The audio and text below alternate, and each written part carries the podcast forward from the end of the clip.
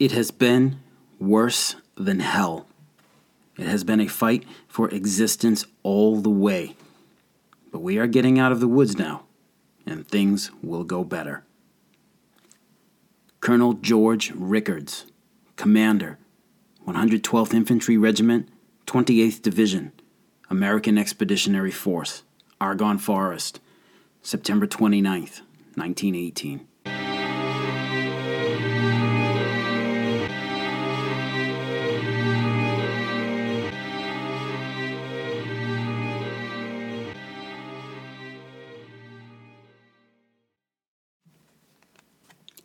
Hey, folks, welcome to the Battles of the First World War podcast, episode 57 Meuse Argonne, the Keystone, the Shorn Oak, and the Aire Valley. Let's, uh, let's kick it off with a couple of admin notes. If you follow the BFWWP on social media, you'll likely have seen my posts about correcting the silly error I made last episode about Billy Mitchell and his commanding of the OSS during World War II. Okay, Billy Mitchell did not, did not command the OSS during World War II. In fact, by the time the second go around began, Mitchell had already shuffled off this mortal coil. Now, over in 1st Battalion, 165th Infantry, 42nd Rainbow Division, a Lieutenant Colonel Billy Donovan was leading soldiers, and he would eventually lead the Office of Strategic Services during the Second World War. For those of you who don't do social media, sorry for the error. Okay, other admin note the Patreon pitch. Are you enjoying the podcast and asking yourself, self, how could I support this podcast? Well, ladies and gentlemen, if you are asking that question, then Patreon is the answer. As patrons on Patreon, you will have early access to all new episodes, as well as transcripts and bibliographies for those episodes. Patrons also have other perks, such as submitting a question that I will research and answer to the best of my ability. You will also have the possibility of naming a battle you'd like to hear covered on the show. If this sounds interesting to you, check us out on patreon.com backslash battles of the First World War podcast.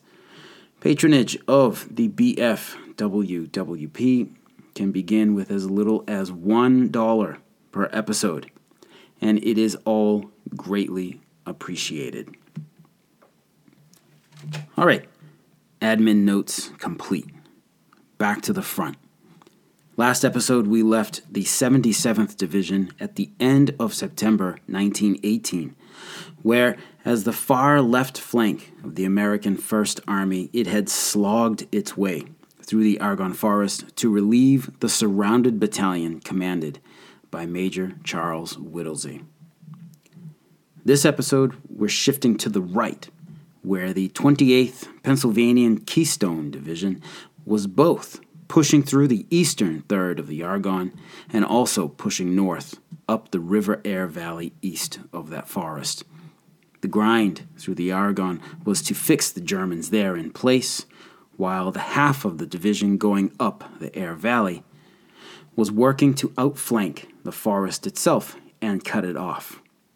To recap, on the offensive's first day, on the 26th of September, the 28th Division made uneven progress, with the 112th Infantry Regiment gaining a mile's worth of ground in the forest, while the 110th and 109th Infantry Regiments to the east advanced some three miles up the valley.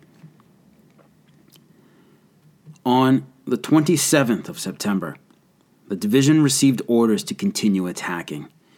Its first day objective of cutting off the Argonne forest had not yet been met. The day opened with rain and heavy mists. In the forest itself, the exhausted doughboys of the 112th got up from their wet shell holes and captured trenches and pushed off after the morning barrage lifted further north. The battalions of the 112th were advancing northeast, and it was only minutes before German machine guns began cutting down swaths of doughboys in the trees. A Corporal Harold Pierce recorded his time there in his diary. His experiences come to us from Dr. Ed Lengel's book To Conquer Hell, the Meuse Argonne 1918, which, if you haven't bought a copy of yet, you really should. Pierce wrote, We walk forward, always, on the lookout for holes and depressions to drop into. At every stop, we lie down the air is filled with rushing, snapping, cracking sounds, sometimes close and sometimes far away as the Boche fire blindly into the fog, hoping by luck to get someone. Ricochet bullets scream horribly when deflected by a twig. Dimly through the fog, we can see the files and combat groups moving slowly. When they move, we move. And when they halt, we halt. Suddenly, a crackle of bullets, and in front a man screams then flops into the bushes, his throat gurgling, moaning, kicking, thrashing around. His kicks gradually cease, a long sigh, and it is all over. It was the bugler from F Company, and he got it through the neck. I lie down on my face and shiver and cover my head with a blanket I found this morning to keep out the sound. Corporal Pierce and the rest of the 112th Infantry advanced about a half mile forward before the Germans put up an insurmountable wall of machine gun fire. The surviving doughboys pulled back to their start line, erasing any hard won gains made that day. East of the Argonne in the Aire Valley, the men of the 110th Infantry pushed out from Varennes and made their way north to a hamlet named Montblanville. The tiny community's location made it an important military objective twice over. It was at the center of an east west and north south crossroads, and it was the junction point for the German 3rd and German 5th armies operating opposite the oncoming Americans. Montblanville was to be taken and a front line established north of it. The 110th would then wait as the 77th Division on the left and the 35th Division came up online with them. First attack went in at 6 a.m. in the rain and fog.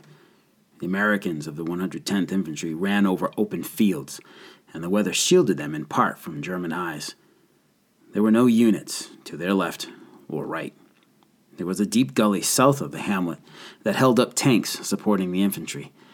Enemy machine gun bullets cut through the fog, the fire becoming heavier and heavier the closer the Americans got to the settlement.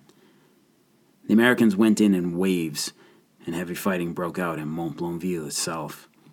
By 10:30 in the morning, the Germans had been cleared out and pushed north several hundred meters, where the doughboys dug in. The Germans retaliated within the hour, and they attacked the doughboys' open flanks. The Americans held them off, and a second German attack came at 3 p.m. that afternoon. Germans attacking were members of the Prussian 3rd and 5th Guards Captain John Dunkel of the 110th ordered several knowledgeable NCOs he knew he had to take some captured German Maxim machine guns and use them on their former owners. The Germans began going down in droves as their own bullets tore into them. As the enemy advanced closer and closer, the American troops reached their artillery by telephone and called in fire. The incoming rounds that plowed into the incoming Germans slowed their attack leaving Feldgrau corpses covering the fields. Nevertheless, a Leutnant Humpert of the Prussian 3rd Guards Grenadiers managed to get himself and his machine gun company behind the Americans in Montblanville and cut them off. They now opened fire on the hamlet from behind. Then, seven American crewed tanks rolled up the road, and not a moment too soon. German artillery sighted on them immediately, and two tanks were blown apart with direct hits. Three others took hits and became immobilized. The remaining two tanks clanked and creaked right over Lieutenant Humpert's platoon, strafing their positions with fire and clearing them out. Disorganized by the American response of artillery, stiff resistance, and the tanks, The remaining Prussians pulled back in the heavy rain. Montblanville belonged to the Americans now. The next morning, the surviving soldiers of the 112th Infantry advanced over open ground east of the Argonne towards Les Chênes Tendus, a ragged edged ridgeline that ran from inside the forest and halfway out into the Aire Valley. Le Chêne Tendu means the shorn oak in French. Le Chêne Tendu dominated the ground south of it, so for the Germans, it was imperative to keep their hands on it. First attack went in early in the morning, with Corporal Harold Pierce in that line. Coming out of a ravine south of Montblanville for a better angle, Pierce and the men of his battalion crossed a road and on into an open field. Enemy shells fell in a dispersed, almost lazy manner amongst Pierce and his buddies. Getting closer to the Argonne, German machine gun teams waiting in the woods and a stand of trees up ahead let the Americans get within their desired range before they suddenly cut into them with streams of bullets. The men around Pierce were slaughtered. He himself dropped to the ground and started digging, digging, digging for all he was worth. There was nowhere else he could go, as the Germans had every inch of the field under observation.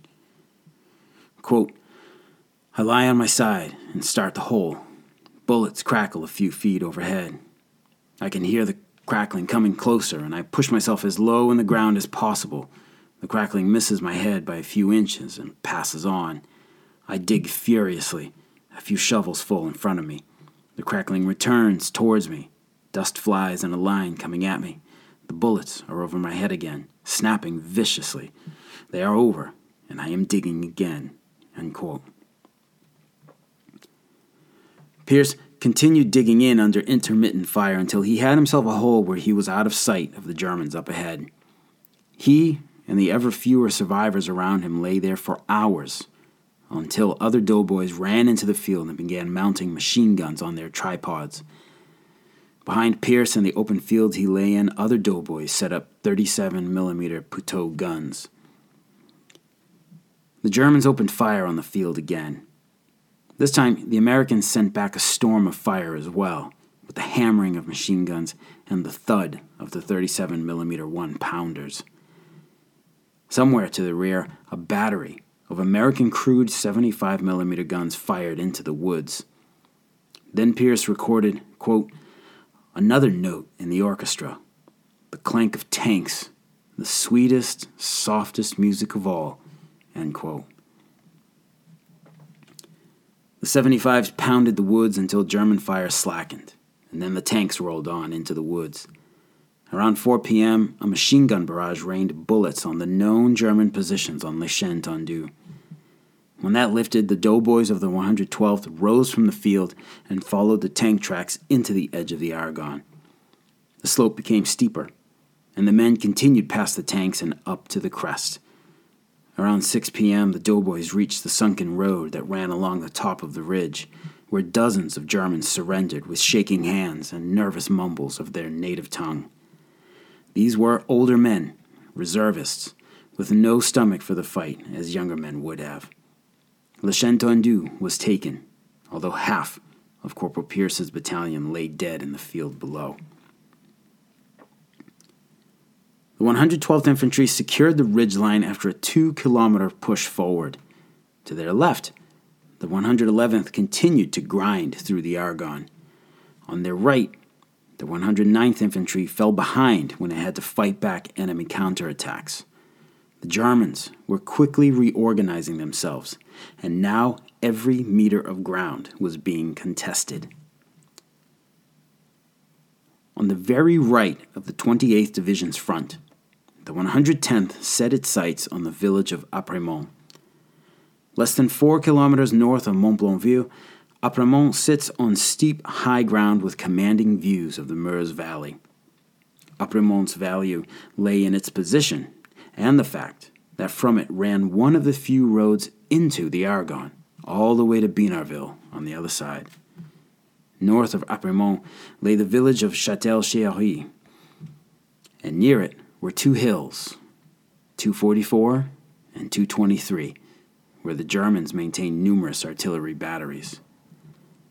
After an hour's worth of artillery pounding the village, the doughboys of the 3rd Battalion, 110th Infantry, attacked from a riverbed. The Germans were waiting for them and cut the attack to pieces. The Americans regrouped and launched a second attack from the south over open ground. Tanks supported them this time, and the Americans who made it across the murderous fire that swept the fields broke into the ruins of the village. Close quarter combat in the streets followed. The young Americans fought recklessly and without cease, and their pressure overwhelmed the German enemy. The Germans broke and retreated, and the doughboys chased them 500 meters north of the village before digging in there. Going was rough for the 28th Division. German resistance was becoming harder and harder, but the advance was continuing. More ground had been taken that day, and progress would hopefully continue. It wouldn't.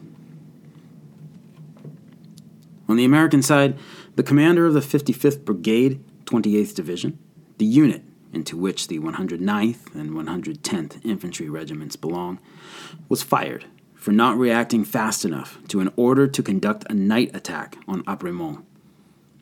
Brigadier General Thomas Darrah was sacked under AEF Commander General Pershing's edict that any officer found to not be aggressively carrying out his orders was to be removed immediately. As author and retired Army Colonel Douglas Mastriano argues in his book, Thunder in the Argonne, Pershing was micromanaging his divisions and his officers.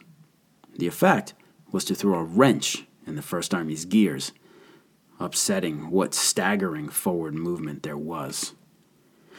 Case in point Brigadier General Darrah was replaced by Brigadier General Dennis Nolan, Pershing's own G2 intelligence chief.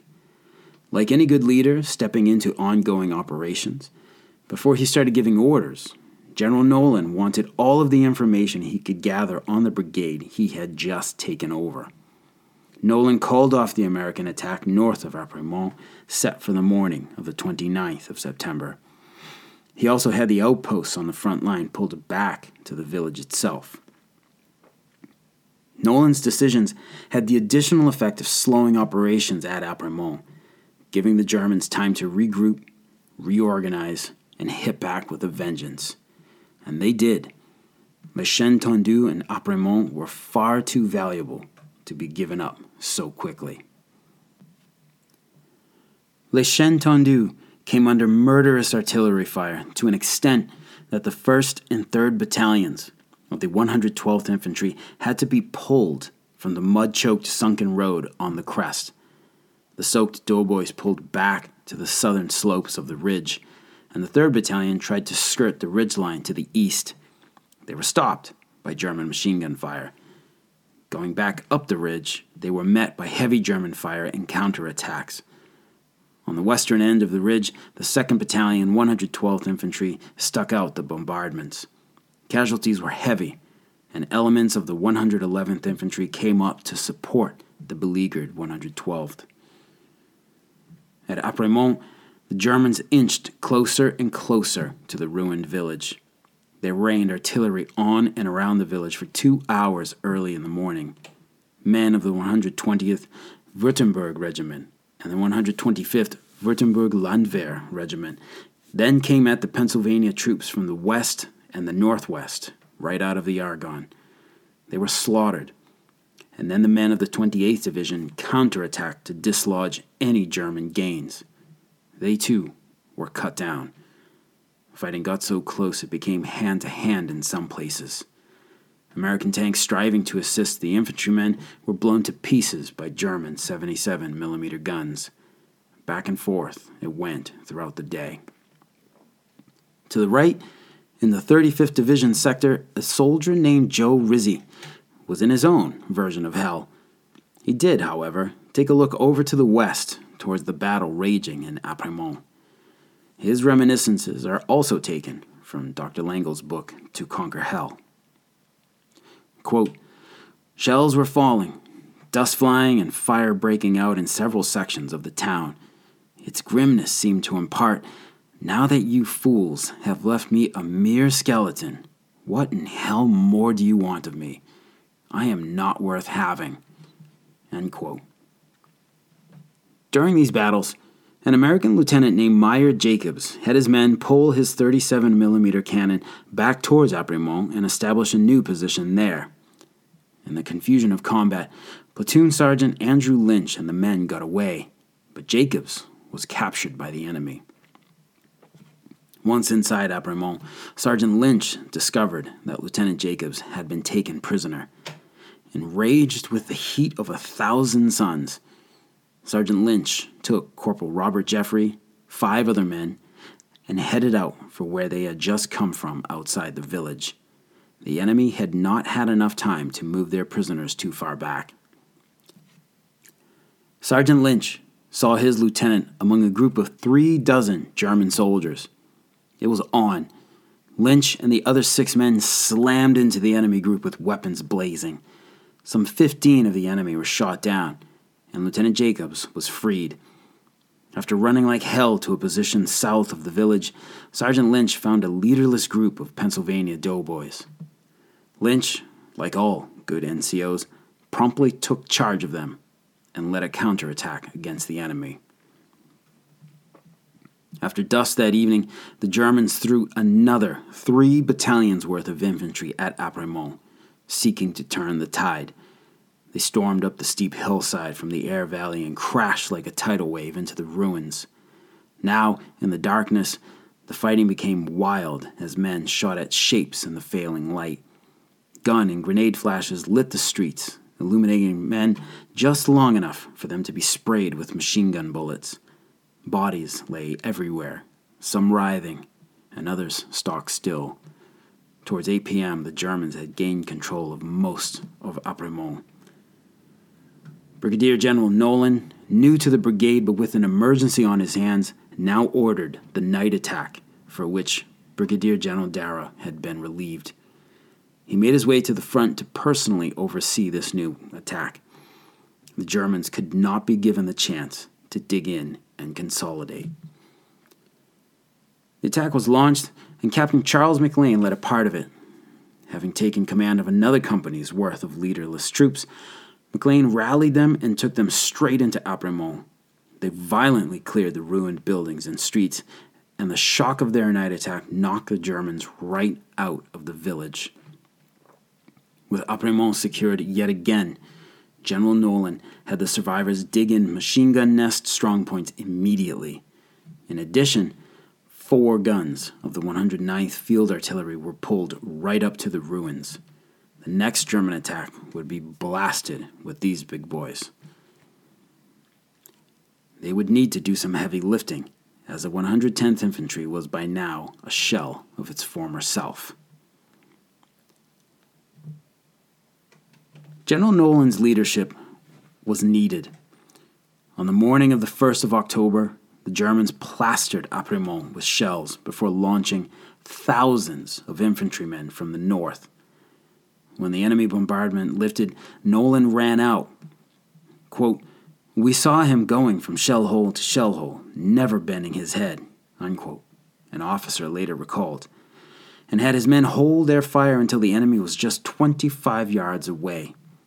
At that point, he cut them loose, and the combined storm of rifle, machine gun, and 75 millimeter gunfire slaughtered the poor, bloody German infantry before the American held village. As the German attack faltered, Nolan unleashed Renault tanks from both flanks. These now came at the Germans, cutting more of them down with machine guns and running down those who couldn't get away. The Germans sealed the attack's grim fate by landing a brutal barrage on their own men. Those few that could melted away to the north, leaving over a thousand more bodies around Apremont. At Le Chêne Tendu, another brutal back and forth continued unabated. With the American withdrawal on the 29th of September, the Germans had reclaimed part of the ridgeline the doughboys of the 111th and the 112th attacked up the steep slopes repeatedly, and each time the Germans, in their cleverly positioned rear slope trenches, mowed them down. One company of the 111th Infantry saw its ranks ripped apart by the fighting. In three days, 240 men became just 100 hollow eyed and gaunt survivors. Despite continuous combat that raged into the first days of October, Le Chêne Tendu remained unconquered as of the 4th of October 1918. By that fourth day of October 1918, the 28th Keystone Division had now been in combat for the past nine days, and it had been thoroughly mauled. It wouldn't be able to take much more before it had to be relieved. For now, though, the Pennsylvanians remained in the line. To their right, the 35th Missouri Kansas Division had not been able to take the strain of brutal combat faced by the American Expeditionary Force in the Meuse-Argonne. The result was a potential disaster that came close to undoing the precious and hard won gains made by the AEF First Army in the first days of the offensive. That, of course, will be the subject of the next episode. All right. Questions, comments, concerns, please don't hesitate to contact me at verdunpodcast at gmail.com or get at me on the Twitter at, at WW1podcast. Check out the Battles of the First World War podcast page on the Facebook and definitely check out the website firstworldwarpodcast.com. Okay, thank you so much for listening. Talk to you again soon. Take care.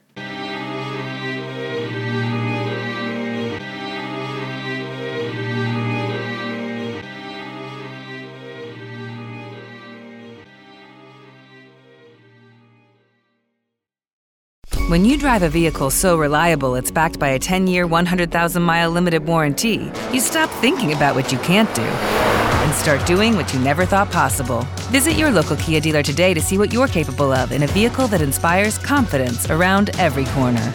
Kia, movement that inspires. Call 800 333 4KIA for details. Always drive safely. Limited inventory available. Warranties include 10 year 100,000 mile powertrain and 5 year 60,000 mile basic. Warranties are limited. See retailer for details.